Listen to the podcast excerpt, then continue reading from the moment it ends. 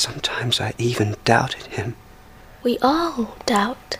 I love Zoot with all of my heart, but sometimes he is cruel. He wants me to be like him, a god, And you're just a model man. an ordinary man, looking at the most extraordinary woman. You never seem to have doubts, Tai-San. Oh, yes, I do. Believe me. If only I had someone like you be with, always, I might never be lonely again.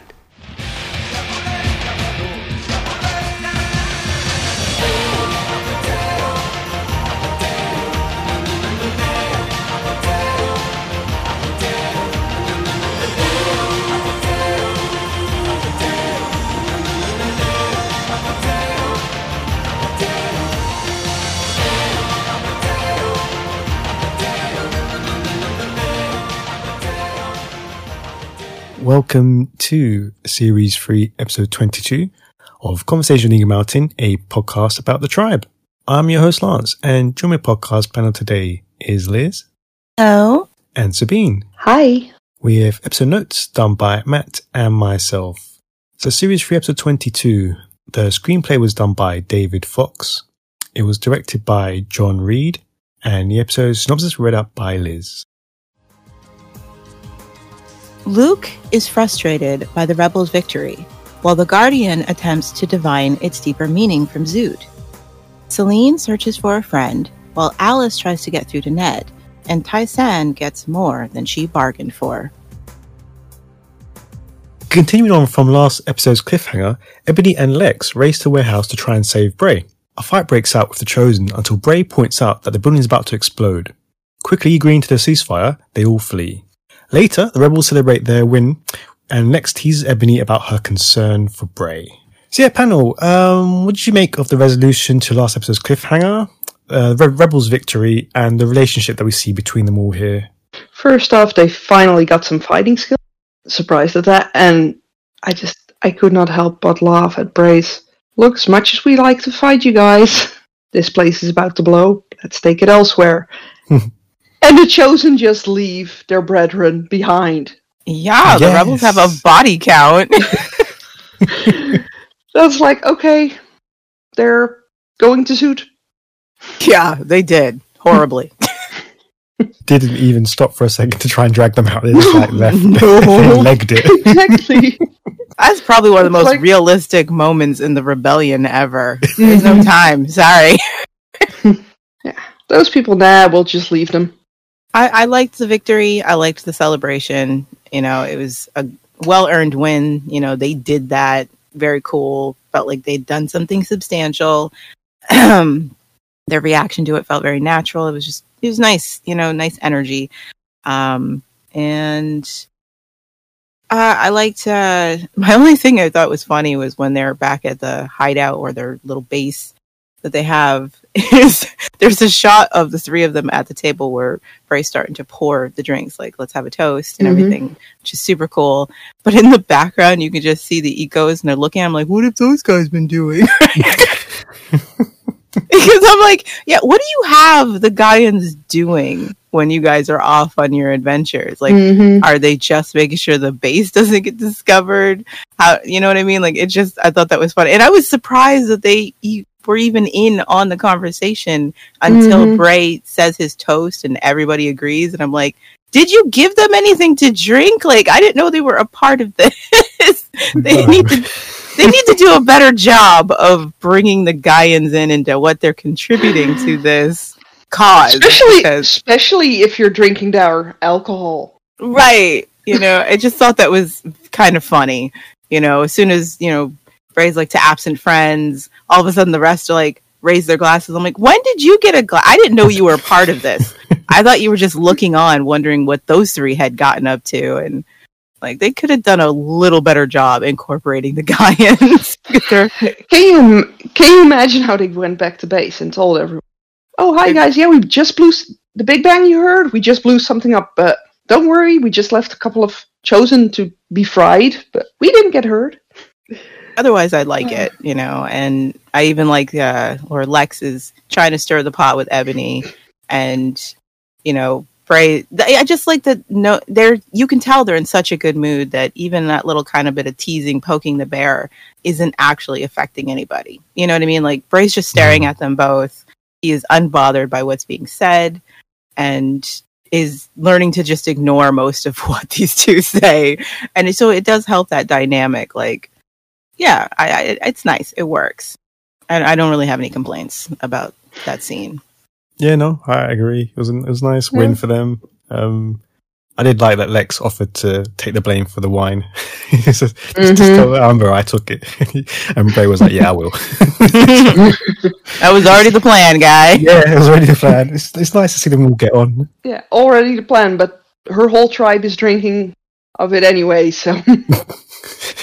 Well, yeah, I, I do agree. It is annoying how they're just background. They don't seem to be involved at all, the Gaians. Um, yeah, it's just kind of a bit of a waste, I think. But understand that you want to make sure you have your your your big three out on their adventures and you don't want to mess Mhm. up dynamic and i'm cool with that just show what the Gaians are contributing Mm. to in the background you know what you know you give them another task and we are aware of what that task is because exactly, So far. yeah.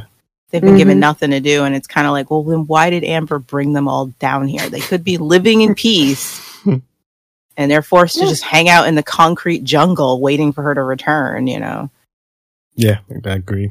Uh, just have them like scouting some other places or just something. Like they just Mhm. have them doing something. They're just Yeah, sitting that- there.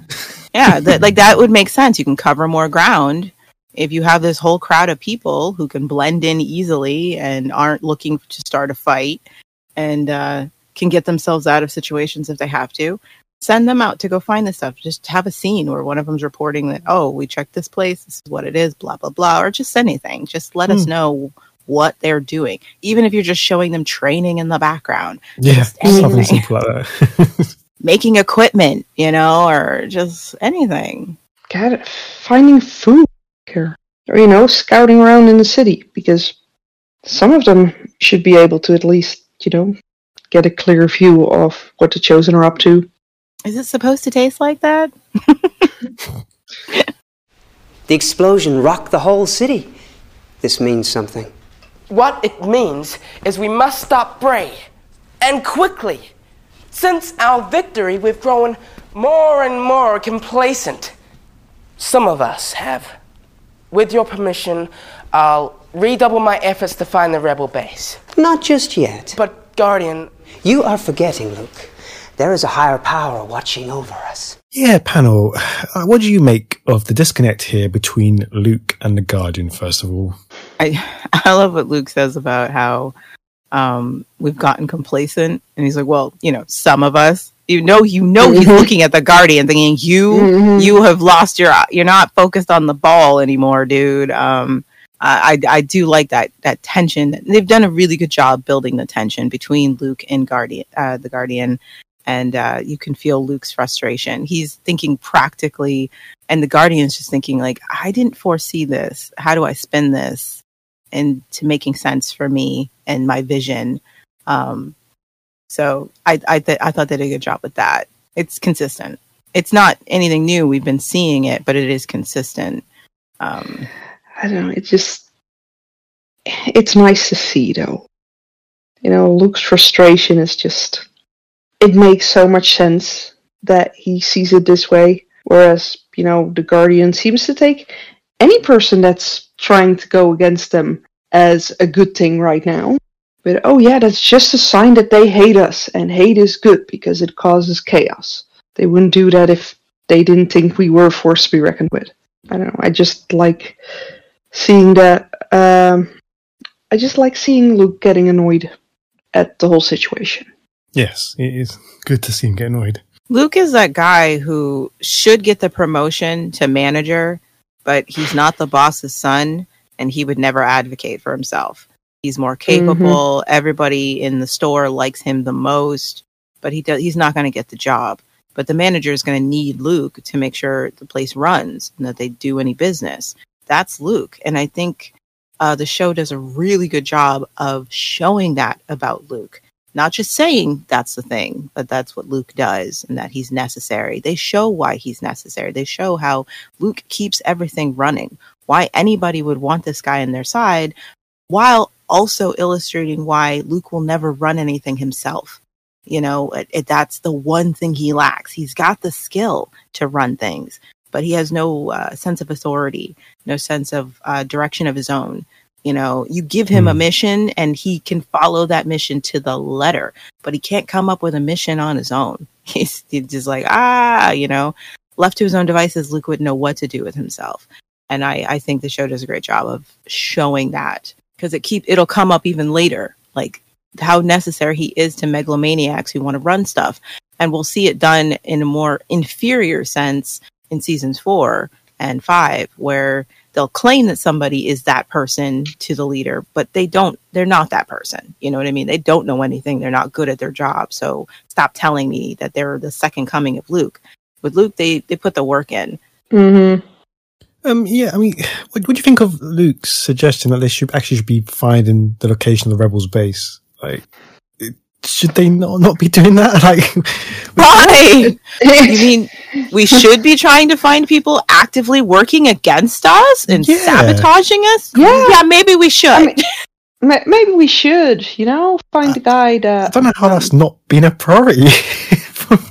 oh, because that would make too much sense. That's like they can't find the rebels, and Alice can't break them out.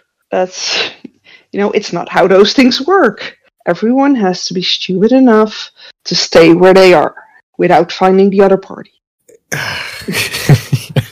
it's exactly what they should have already been trying to do. It's it's in the same vein of the Mall Rats getting no punishment, having no repercussions, despite all of the crazy things that are happening in their mall and mm. are done by the slaves, and they don't see any ramifications for it. Like the Guardian is so unfocused which he was not presented to us as that in the beginning. So imagine how frustrating that is for Luke to just be like, what the frick? You know, like, are you going to do anything about what's going on? You've already, you've already allowed two slaves to infiltrate your life where you're listening to them and meeting with them on the reg and trusting what they have to say. Like, are you serious? Like, this isn't the guy I agreed to follow. And, and he, and, you know, Luke didn't agree with him when kill Trudy. So that's he tried to kill the that... Supreme Mother. Like, what the frack? you know, that's just. You sold us on her immaculate conception, and you're like, ah, off with her head. Like, come on, dude, what is going on? Mm-hmm. I'm honestly surprised he didn't try to take over. Like, I can understand why Luke like doesn't want to take over, doesn't want the, the kind of power and position, but like, as like. But on the other hand, he, he had such a different vision yeah. than what the Guardians do now. He had more like the this will help everyone, this will give yeah, guidance to people. Harmony and cohesion yeah. under the chosen, and, but not this. And and he could have found a way to try and make that sort of work. Maybe in another city, but in a way this definitely still fits the Guardian's vision. He always goes on about chaos, chaos, chaos. This mm. is chaos. This is, yeah. But that's not what he promised his followers. He promised that after the chaos would come the peace. Yeah. And it's like, mm-hmm. where's the freaking peace? we have the city, we have control. Where's the peace? Why aren't we rebuilding? You know, and uh, Nope. Even when the Guardian was like, "Oh, we're supposed to rebuild so we can burn it all down again," it's like, "Okay, fine but we're still not building anything. We're just sifting nope. around in the ashes, dude. Like, what's the goal here? Yeah, but would it tr- be true chaos with a goal? Exactly, and that's what I'm just saying. Like for the Guardian, this is his plan in a way, mm. um, mm-hmm. but it's not what the other chosen signed up for. Nope. To be fair, at least half of them signed up for a hot meal. Yep. Look, I just don't want to die. Okay. Yeah, the, the chosen direction is very weird at the moment. Um, we'll discuss it in the next few episodes. There's some weird directions going on, but um, for now, I mean, let's, let's say let's follow on from that moment with KC. Uh, the fuel dump. Well, I guess it means the rebels are starting to fight back. No! No! That is just the surface! Never mind the rebels! What does it mean? What is Zoot trying to tell us? Um, yeah, how did you find like KC KC's kind of struggling to delicately navigate the guardian state of mind, um, and possibly being misinterpreting his answers in the wrong way that we see from that scene? Like, what did you make of that moment? I think it would have more impact if we knew what KC's state of mind actually is and how he's being emotionally affected by everything that's going on. Like, we got some insight earlier in the earlier episodes how KC felt about all this, but now it doesn't seem like KC has any goal in mind. It doesn't seem like he it he hasn't been established of as being afraid of the Guardian. So here is his golden opportunity to dissuade whatever path the Guardian is on by saying, I think it was a warning. That's what I think the explosion was. I don't see why he wouldn't say that when he hasn't been established as being afraid of Jaffa. Um, Mm. I, I think that was necessary for us to feel that he is actually trying to navigate and tiptoe around this guy. Mhm. But when you have already established that KC isn't afraid of the Guardian and is actually laughing about him behind his back and isn't concerned that any one of these people he's telling about his ruse could get it back to the Guardian, Oh yeah, then this scene doesn't make any sense to me that he wouldn't take this opportunity. Even before, when he was just going along with the Oracle thing, it was to help Trudy. It was to protect his friends from getting in trouble for saving her. It was to get some extra food. And he was very careful with what he said so that nobody got in trouble. He had a goal. I don't want anyone to get hurt. I'm trying to stay safe and I'm trying to protect the people I care about, even if they're a bunch of jerks. This scene, I'm like, I don't understand your answer, KC. Ah, yeah. yeah, but who's there left for him to protect? I mean, yes, he wanted to protect Chloe and kind well, kind of Patsy as well, but it's he tried that. They're gone. He tried to help Brian. He's gone. I think KC's just looking out for number one at this point in time, and just you know, yes, he's not afraid of the Guardian, but it is in his best interest to give the Guardian the answers that he wants to hear because that'll benefit him. That at least that won't, you know, anger him into not asking adv- his advice again because he likes being in this position. It gives him certain freedoms that he wouldn't have otherwise. Yeah, but I'm sure KC would rather be free just in general. That's another thing I don't understand. Yeah. KC wanted to run off to join the rebels. Mm-hmm. That was established. And now he has this freedom where he's literally just wandering the city, you know, Oh, trading and yeah. conning people. Yeah. And the rebels, he hasn't even thought about them. He hasn't even tried to find them. Like, I just think they dropped Mm. the ball with They did, yeah. KC Mm-hmm. Yeah. and like what it is he wants and what he's trying to get done. Even if the only thing he wants is to pr- look out for himself, which fair enough. He's Mhm. try- he tried to protect his family. His family shut him out, treated him like garbage. So it would make sense if KC's like, "Fine, I'm only looking out for me."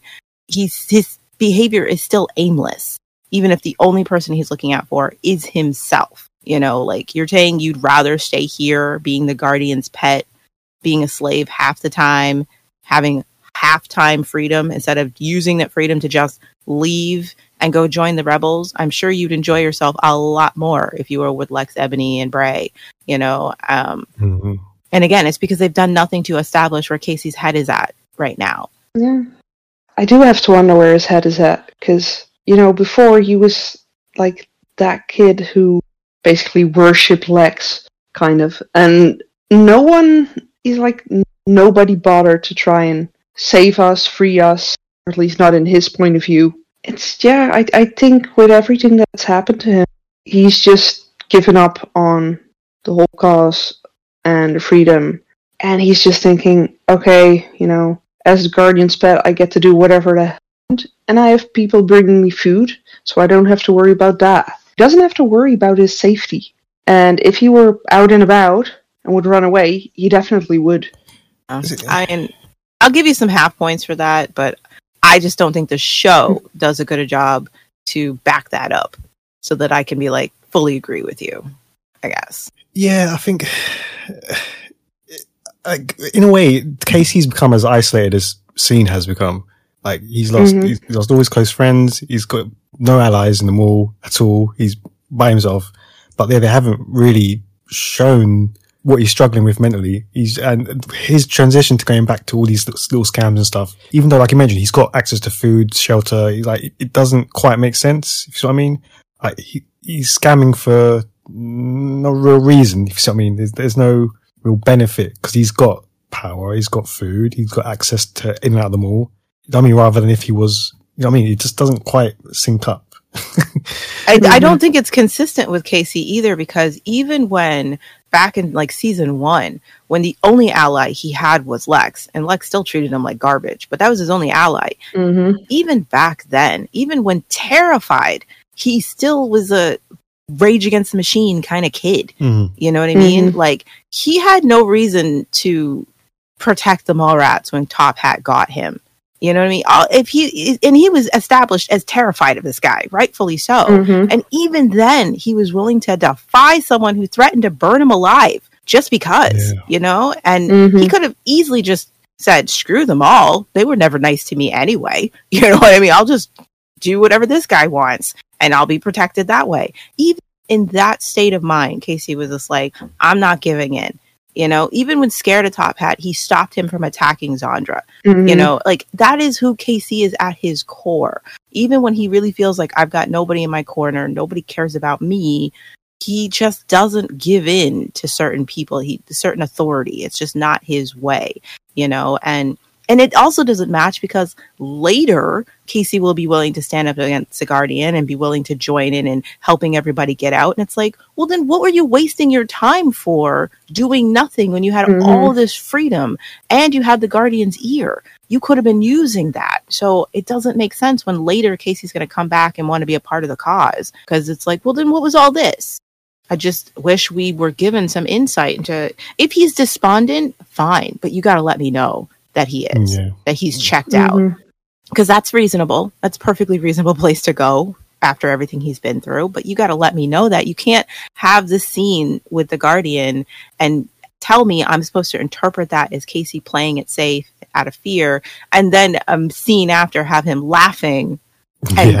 freely telling anyone who will listen that it's a big joke what's going on with the Guardian. You know, yeah.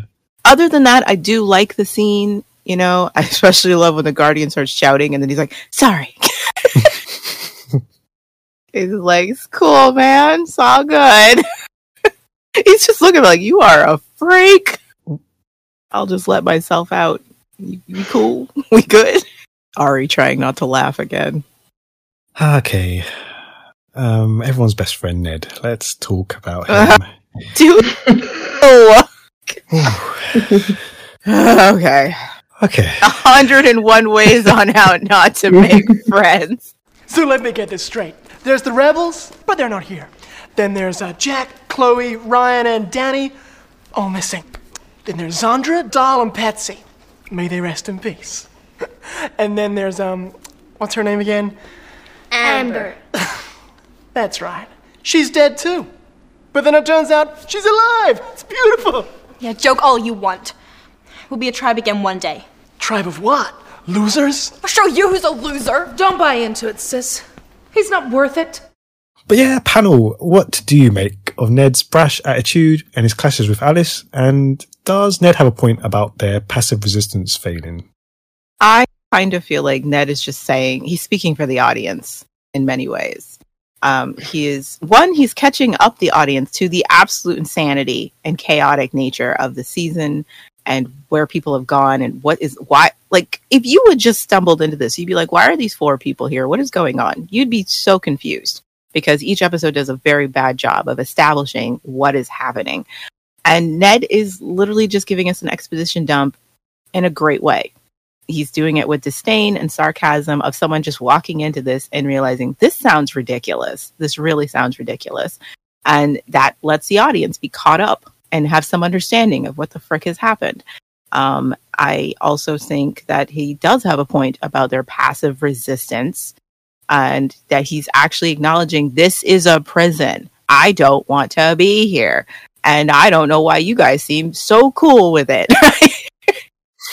because we've been saying the same thing. Why haven't you guys tried to get the frick out of this place if it's so horrible and you don't want to be here and you're just chilling? And even though I, it, none of it makes him likable, he's making points. And I thought it was at least a creative way to, again, get exposition out there and catch the audience up in a nice summary of what the frick has happened. And it does sound ridiculous when you hear it all at once. I I just really for me it's just I I like the fact that he points out the obvious, but I just cannot help but love Alice's response to that. And she was though it's also the audience. she was also the Mhm. audience. Yeah. Somebody punch this guy, please. Yep. I did think it was funny Well- that when they're spray painting the mural one, I was like, okay, where are the guards that were literally just established as being everywhere in the last episode? How are the, he and the twins doing this without Oh. anybody Oh, catching them? Mhm. Okay. Mhm. Second, what do you mean he's trashing them all? Have you seen this place? The the chosen spray painted over everything. what is one more like decal? Like seriously, you let him have some fun. Um, and he makes a good point. What? This is your passive resistance. I'm not hurting anybody. This is a prison. This is how I treat them. Mhm. So I actually liked that moment. I was like, even though I was like, where did you get the spray cans? Where are the guards? I you're not even downstairs hiding in a corner. You're upstairs where the guards usually are concentrated. What the frick? I, I also I don't like the conversation where I, okay I, I it's not that Alice isn't I, I'm not bothered with her trying to get everyone to work together and try to get through to Ned. That's fine. Mhm. But what annoys me is as they're talking about like what they all contribute to the group, and uh, Bride like I can cook, I can do better what they serve here. I'm like, Bride, do you really think they're going to let you? Like, why would they let you? It's been established that these guys aren't in control of their own food Mhm. source. What do you mean you're going to cook? cook what, Pride? Yeah, that annoyed me. Uh, and in a moment, the kids go, "We're really good dog minders." Yeah, uh, okay. I'm like- Cloudy and I'm like- Porky, where the frick have they been? I like, yeah, okay. So the pets are back because, you know, your replacement for Chloe and Patsy. Uh, so someone was so sure pets. that Cloudy had been let go and Porky had been eaten. Mhm. Like, where the heck have they been? You're telling me the chosen are choosing to feed them? what? I, when Ellie goes, she's certainly not fussy. I'm like, yeah, she's so not fussy. I forgot she existed. This is why Ned's like whole attitude kind of annoyed me a lot more because they're supposed to be slaves. He's just come in as a slave and he has annoyed all authority. He's spray painting. They're stealing stock stock from the secret stockpile and the entire uh, um, picklocking of no chosen guards. And it's like it just makes him just makes the whole situation even more ridiculous. Like like I said, he summed it up in this first conversation, but their actions make it even worse. they're supposed to be slaves and they're getting away with everything pretty much. Let's shine a spotlight on this. Like you're not supposed to. you, you're you're showing how bad it is. But it, it it's like the chosen guards were like, "Oh, these guys look like they're gonna annoy Alice. Let them do that. Let's yeah, pretty much. let's give them free reign. Someone gets to rein. annoy We'll step back. Let them and we'll step back, and um, they'll annoy her, and she can take her anger out on them, not us. It's just like it's entertaining for them. It's just a weird thing to shine a spotlight on. Like how absurd any of this actually is. That any of them are here. Um, yeah. and I don't think you should do that when your writing is this poor about the imprisonment of these so you know, these so called prisoners. It's like KC's like, Oh yeah, I'm in marketing. It's like, KC, why are you here? Why haven't you just left? Like none of this makes an ounce of sense. Like I Nope. uh I it's so annoying. It it, it really is. And it, they did such a good job of establishing the chosen's presence in the last episode. This is a letdown moment. So it's like, okay, where where are the guards? Your new slaves are defacing the place. I don't even know where they got the equipment to do it. Where are you? It's like, did you hand it to, to them because the children claimed they were going to spray paint should be praised on your walls, or what? This is the second floor. The divine child's bedroom is Oh. up here. what the frick? I get it. You let them roam free downstairs like a bullpen. Fine. Fine. But the second floor, give me some guards in blue on the second floor at least. They should not have free roam Mhm. of that area. You know, like just come on, some effort here. No, they can go in and out of the cafe as much as they want, grab whatever water, food they want. They can, they, they can, they've got the full run of them all. they can just do what they want. It's just absolute chaos. and I, it's like, then you should have been able to leave. Like, I could accept if it was chaos in the mall, but then we should see our heroes trying to take advantage of that chaos and get out. Yeah. You know, but Mm-hmm. you can't have them both. You can't have the guard, our heroes being like, well, there's nothing we can do. It's so locked down tight and then show it like this. Like, no, no, you can't have both of those. it's not, that's not going to work. It is so weird that they have tried to straddle that, have both that, that they are in prison, but they're still they're still them all. They kind of try to play it both ways, Mhm. like very weird. Like Oh, Yeah. you can't. you can't, It's like, you can't have both. It's like, oh yeah, you can have Bray's room and stuff like. Who gets to decide this? like, shouldn't this be Luke's decision? Like, just took, taking in new slaves, like, we'll put them in wherever I say. Like, uh, it's just so weird to me. I don't understand it at all. Have a door. Why does Tai-San door? Ah. yeah, they really, really did this poorly. This whole imprisonment. I hate it. Yes, Ned being punched was very satisfying. Mm-hmm. Very. and that whole moment existed just so she could punch him. That's the only Mhm. reason this, ha- this any of this is happening is so that Alice can punch him in the face, and we can all be Yep. like, "Yay, Mrs. Weasley!" Like you know what I mean? Like it's just one of those moments orchestrated just for that. Mm-hmm. And we've had Ned for what, three, four episodes? Yeah, but his it, it, his main purpose is to be annoying. oh, we got that. Yeah, I got that. I got that fine. Oh yeah, I think we all got that. You're laying it on a little thick. a little bit too thick. Yeah, way to go. Because yeah, I think we were all cheering at the moment. Like, don't stop at one.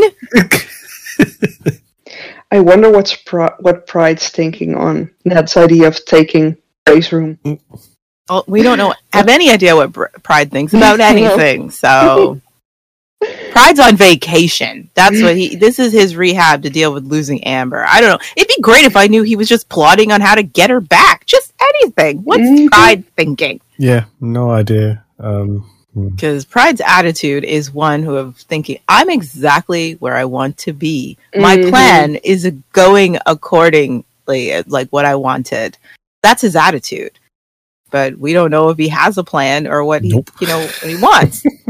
Nope. and I, I think it would be great if, you know, the whole time he was like, I'm going to earn the trust of these suckers, figure out who I need to talk to. I'm going to get the baby. you know what I mean? I'm gonna get the baby out of here. I don't care who I have to sacrifice to do it.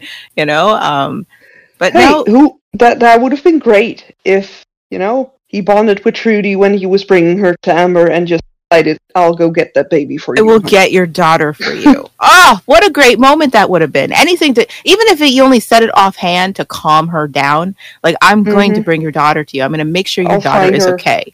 Yeah, and you know she's like, "Thank you," and that it put her in a good headspace where he could continue getting her on the journey. And then he thought about it and said, "You know what?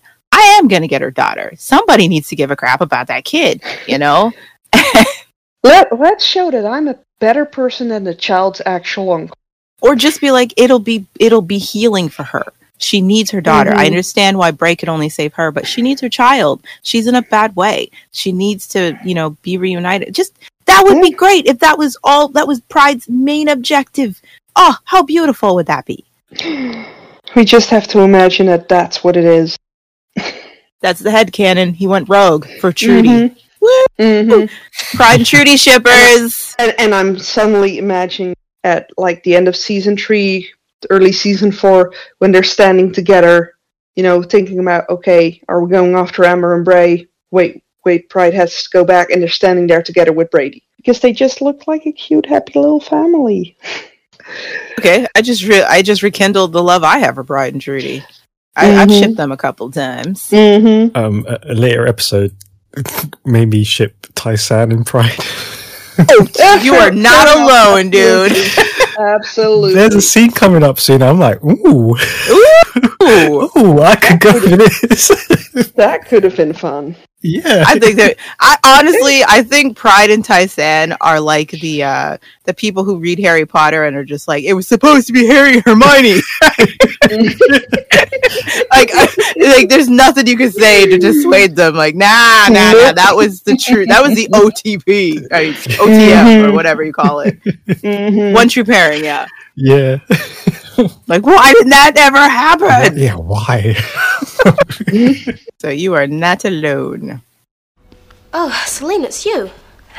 Can I talk to you? It's not really a good time. Please, Tai-San. I'll only take a minute. Okay, then. Now that Ryan's gone, I, I feel so lonely. I mean, I try to be nice to people, but it just seems like everybody hates me. That's not true. It is. And I know why they hate me too. It's because I went over to the Chosen. But I couldn't help it. I had to. Yeah, for the baby. But I could have held out. Like Alice or Ellie. Or you, Tai-San. Salene, I. At least you got to keep your self respect. I can't discuss this now. I have somewhere to go. I understand. Sorry I bothered you. Salene, I didn't mean. Salene! Uh, yeah. Salene's state of mind, her road to Zoot. Do you care? Do you have sympathy? Um, yeah. Ha- I'm not surprised. I mean, she's managed to make everyone find her annoying. She has no one left to really talk to. All, you know, because of her own actions. So, yeah, inspired by what she hears around her and the, the stuff she's been told, the last thing she can come up with is just pray to Zoot and hope the insanity is real. I'm I'm two minds about it. Um, on one hand, I uh, I think that it kind of makes sense. We see her through the entire episode trying to latch onto anybody, which is consistent with Salene. That is what she's been doing Mhm. from the moment we met her. Even though she had taken charge of three children, she latched onto Amber so hard immediately. Like, what do we do? I mean, when they get to the mall and it's it's getting late, Salene doesn't think, okay, I got to get these kids to bed because I've been taking care of them. This must be a routine for her by now. No, she looks to this new person she's just met. What do we do now? That is Salene. That's what she does. She latches onto other people to tell her what to do, to protect her, to guide her. So seeing her do that through this whole episode, well done. Without Ryan, she needs Mhm. an anchor, anybody. And it seems like Luke is already anchored to Ellie, and she, I, you know, bless her heart, seemed to recognize that and is like, "Oh, I'll I'll back off." It looks like he's, you know, that that's he's her sponsor, so I'll just leave him alone. Um, and and she so needs one. without a, a physical anchor, an actual person, why not, you know, an alternative anchor? Like, why not? Like, but at the same time, it doesn't make sense to me because I don't think they've done a good enough job following her descent into the chosen. So I'm just like, it would make way more sense to me if Salene just tried to find another person to latch onto, not this, eh, what is it, ephemeral idea. Like, I just, you didn't sell me on the Salene chosen theory. So I'm not buying this that she would just start praying to him. I don't, Hmm. You know, I, I think she would need a little bit more rejection from the actual humans around her before she'd become that desperate. But again, they didn't put the work in to show her fall into the chosen and her belief structure into the chosen. There's like literally one time where she says, at least twice. She says some of what they said, you know, makes sense, and another time she says, "I don't know what I believe anymore." But that's not enough for me to think that she would Mhm. start praying to this guy because she's desperate. You needed to do more. You need to show more classes. You need to show more conflict with what she actually believed. Because so far, her only conflict was that Ryan didn't want the chosen and she was trying to protect their baby by going with the chosen. It wasn't a conflict in her beliefs, just on what she planned to do for Yeah. her own benefit. Mm-hmm. And so pulling this and saying, well, she's that desperate, she'd start praying to Zoot. I'm like, you haven't earned this. Where I'm also kind of like, well, yeah, she is desperate. She'll latch onto anything. And Mhm. so that's why I'm two minds of it. Yeah, but she she has been making those tiny remarks about you know Zoot being giving guidance and all that sort of you know. Not Just- enough for just me. No, no, it's just tiny little comments. Yeah, I think that the point you made about because she, she always latches onto something physical, obviously her Mhm. anchor is like, yeah, there isn't hasn't been enough shown, yeah, for me to, to make me believe that yeah, she start praying to Zoot. It's yeah, I just don't buy it with her yet. but I do like the moments of rejection she's getting. Um, I like it Mhm. not just because you know it shows Salene being in character, trying to latch on to somebody, trying to make a connection with somebody, because she drove her last connection to the brink of insanity, um, and has not accepted responsibility for that. Or maybe she has. Maybe that you know, maybe she's actually feeling some guilt. Who knows? We don't. Um, but I also like those moments because they're these moments are being uh, fueled by what the other characters are going through. That moment with Ellie, Ellie in that moment is torn by the affection she is starting to feel for Luke and the love she still has for Jack. And she's mad at herself about it. You know, he comes to her and is like, I was able to get in touch with Jack. And you can see her whole body just light up. She's so happy to know he's Mhm. okay.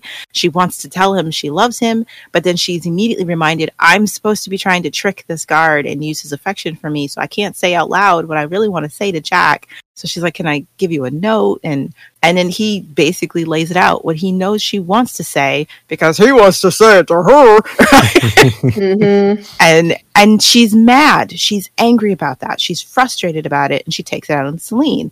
Even though she does make a good point. Like, what do you mean those guys? Like, thank you. We wouldn't be in this mess if it wasn't for them. Good point. But it's mostly just coming from the frustration she feels inside.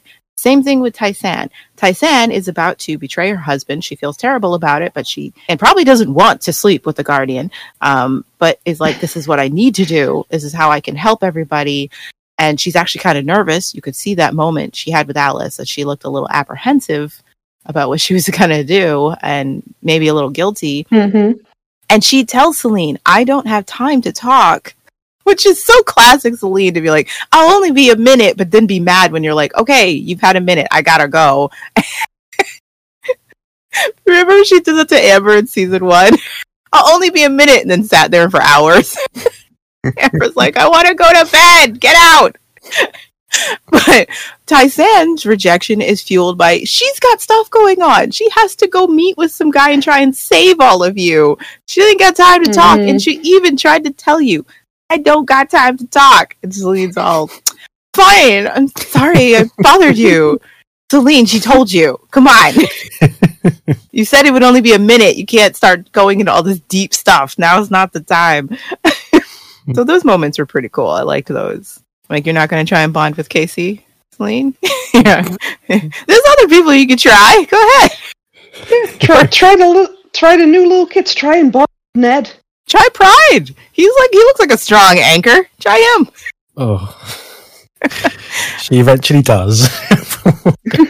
But I will say, at least that actually does make sense. She would try to latch on to something familiar. So Hmm. she would try to latch on to people that she like she already knows them. There's already a rapport between them. But uh and, and she's desperately trying to make some sort of peace with them, you know, and and they're just like, Go away. Oh, somebody wrote in the comment section, uh, Tai-San's expression when Salene comes to her door. She goes, That's how I feel every time she comes on screen. it's so cold. And so true. Do I feel bad for Salene? No. It's tough. I mean, there's that part of me that's just like, no, I have no tolerance for people who do this kind of stuff. Oh, and then it comes back on you. Karma came back for you. No, I don't feel sorry for you. You did this. And then at the same time, I think Victoria's uh, performance is so good. Mhm, It yeah. really is a great Mhm. performance of someone in absolute desolation. Of I screwed it up this bad. I've lost everything except what I'm holding inside, and I'm scared. You know, and I, I I'm human. You know what I mean? Like I am human. It's hard not to care about this young woman going through this, even if I think they could have done better with her story to make it easier to empathize with her. Because again, Mhm. I think her joining the Chosen is like one of the least villainous things she ever did. Um, well, not the least, but you know what I mean. She did worse things, and so there is some empathy for how she ended up here. But it's not that I don't think she deserved. You, like, it's not like I don't think she didn't bring it on herself. I empathize with her, but it's like, girl, you're not a victim so much as Nope. you got yourself here. Um, if you had treated Ryan better, if you genuinely loved that man and cared about what he felt and had been there for him, had been a partner to him, you guys would have gotten through this chosen thing together because you would have had that love and that trust. But he had no Mhm. trust left for you. So, of course, when you promised his baby, your baby, to these crazy people, there was no trust he could have that you you weren't going to fall and that it wouldn't happen. You know what I mean? Like you got you you got us there, Salene. So I empathize, but I'm not like she's a victim. I don't think she's a victim. Does that make sense? Yeah, it does. No, hey, that makes sense. I just really wish they put more work into making us all empathize with her more, a lot more, because Victoria can act it out. She's she's fantastic. So I don't know why they didn't lean heavily into this and actually make us see her conflict and feel for her more, because we just don't. we genuinely don't. Yeah. Nope. Because that is genuinely a, a genuinely a sad moment where she's laying in the bed and the one person who's been there for so long and would never have left her is gone. And it's like, who do you have to blame for that? Only yourself. That's a dark Mhm. moment. You know, it's dark tea time for the soul for anyone to have to go through and realize you just threw it all away and there's nothing you can do. You can't undo it. You can't fix it. And Victoria just plays it well. And it's shot well too. Just the cool light, the, Mhm. and just the ice, just her in the bed, just touching the blanket and sobbing, you know, and yeah. damn it, Vicky. It's like the way she acts, she makes me want to care more about Salene. It's just I can't. yeah. Almost, but it's not, this doesn't quite tip It- over it's like it's like with Trudy, with everything we've seen her go through, I can sympathize with her. I can feel bad for her. hmm yeah. But with Salene, she brought most of it on herself. so many of Salene's problems could have been prevented if she just acted like a more decent human being. that doesn't help either. Like, it's hard to feel sympathy for someone who hasn't shown empathy for literally anybody else. like as soon as you start thinking about that, like, gee, did she react this way when poor Chloe and Patsy were taken away? No, she didn't give a crap what happened to those poor children. Mm-hmm. And it's weird because they showed her being upset about Trudy's impending execution. You know, like she didn't want Trudy to be killed. She didn't understand why that was happening. You know, so it's like she's not incapable of empathy. She has shown it, but she also has this pattern of just like, if it doesn't matter about her protection or her well-being, she don't care. Mhm. She cared about the children in season one because it made her feel good to be important to them Mhm. and to have that position as mother of the tribe. You know what I mean? Like, Yeah. she cared about Trudy because what is going to happen to her if Trudy got, you know, Yeah. bumped off? And and what would happen to Brady? But not even what would happen to Brady, but mainly, you know, what would that mean for her? Right. Her You know, in season two, she stopped caring about the girls whenever it was convenient for her. Whenever she was like, oh, I've got other things to think about. And she didn't care what they were up to. And even the girls were aware of it. It's just like, Mhm. and you want us to feel empathy for this person? yeah, we will come back to this discussion on empathy for Steen in a few episodes. Um, but that brings us to our final thoughts of this episode. Guardian, to love is not sinful. Don't say any more. You can't possibly know what he has prepared for you. Unlike Trudy, the impostor, you alone are pure, untainted by worldly things. Oh, why did I take so long to see it? What has Zoot planned? Don't you see? Zoot wants you to reign over the chosen by my side for all eternity. Uh, yeah. Well, Hannah, what did you make of that moment? No, just no. Sorry, I'm just so against the idea of replacing the Supreme Mother with someone who's not even a mother. I love this moment. It this is a great example of subverting expectations because they like they establish what is gonna go down. They've established what the conflict is between Tai-San and the Guardian. The Guardian's afraid of his Mhm. sexuality, his attraction to her. Oh my goodness, I almost he calls it a sin what he feels for her, you know? And he's praying to God when he almost touched her. He's just like, dude, what's happening to me? You know, and her conflict is I'm going to go through with this, even if it means betraying my husband, because I want to save my friends. I want to fix all of this. And if this guy is into me, then I'm I'm going to break off a piece for him if it will help everyone. That's the conflict that's been set up. And Mhm. now here they come together and you're like, so is he going to break? Is she going to go through with it? And instead, they he, he takes a U-turn and it's like, wow, Mhm. that's that's really cool. And he took it in this direction. I'm just as shocked as Tai-San. Like, what? He wants what now? You can see it. She's like, oh crap, jinkies. I really thought this was gonna be an easy fix. Mm-hmm. I love that. I love that uh, subversion. I thought that was great. Didn't expect it the first time I saw it. I was like, oh, and but at the same time, I also love it because it's so like cult leaders. Mm-hmm. Like the idea of the Supreme Mother is because Zoot chose her to carry his cabbage patch for Pete's sake. That's what makes her what she is. you can't just replace that with anybody. and yet, because he wants her and he needs it to make sense for him, that's what he's going to do. And it's like, oh my gosh, you can find every, you can read almost any cult leader and find an example of something Mhm. like this Yep. where Mhm. they just change the entire foundation of what they built their their belief structure on Mhm. you know because i want this thing so he looks so relieved he looks so relieved he's like I, I finally have a way to make this work Yay, there's a loophole. i want her by my side. I want her company. I enjoy her company. She makes me feel safe. She makes me feel understood. And now i have a way to keep her by my side. That that that that works. That doesn't you know break the fragile construct i've created for myself. Yeah, besides, you know, all the ideas that Trudy threw at him just before he decided to to want to kill her for saying that, those ideas might actually be useful to him now, but just, you know, with Tai-San.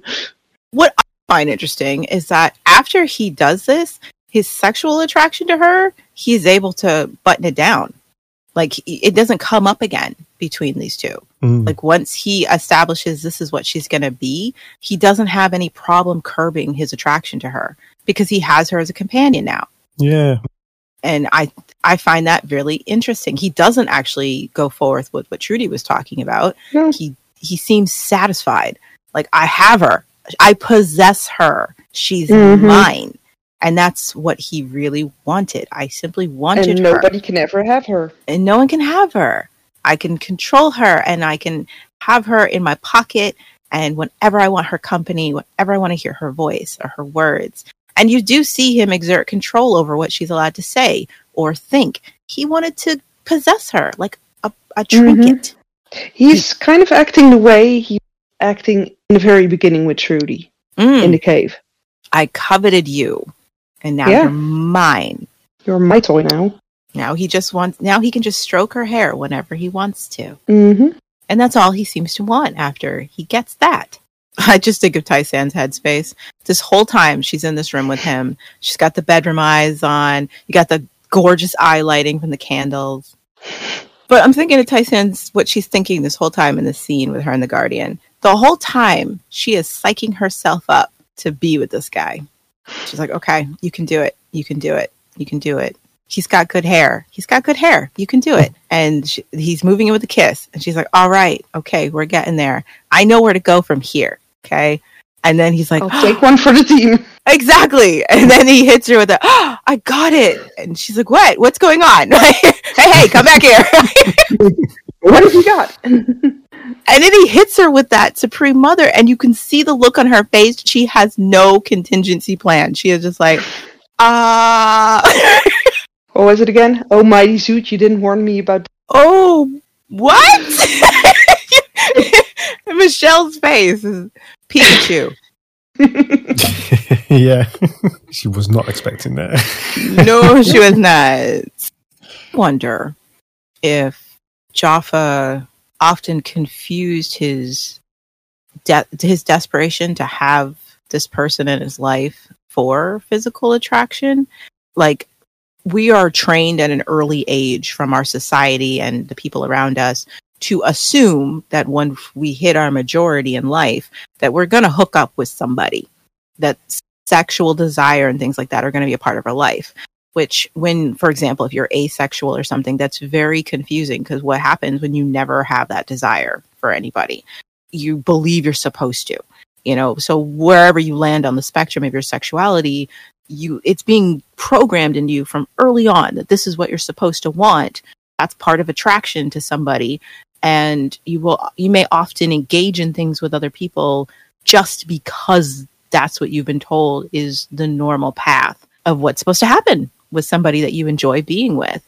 Um, so i kind of wonder if the reason he was able to immediately put a button on his physical attraction to Tai-San might have been that sense of it's what I'm supposed to do when I have such a draw to somebody because otherwise I don't understand why it went away. Like once you have her under your control, why wouldn't he take advantage of it if that's what he wanted so bad? You know, um, to the point he was willing to break his vows to Zoot to have it.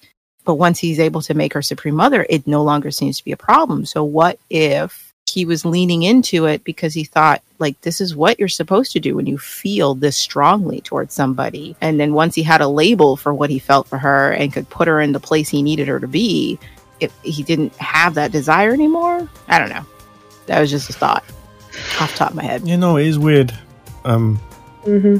how completely their sexual desire just vanishes like instantly as soon as he does be able to reconcile her in his vision um yeah, I don't know. it's, it's, it's, strange.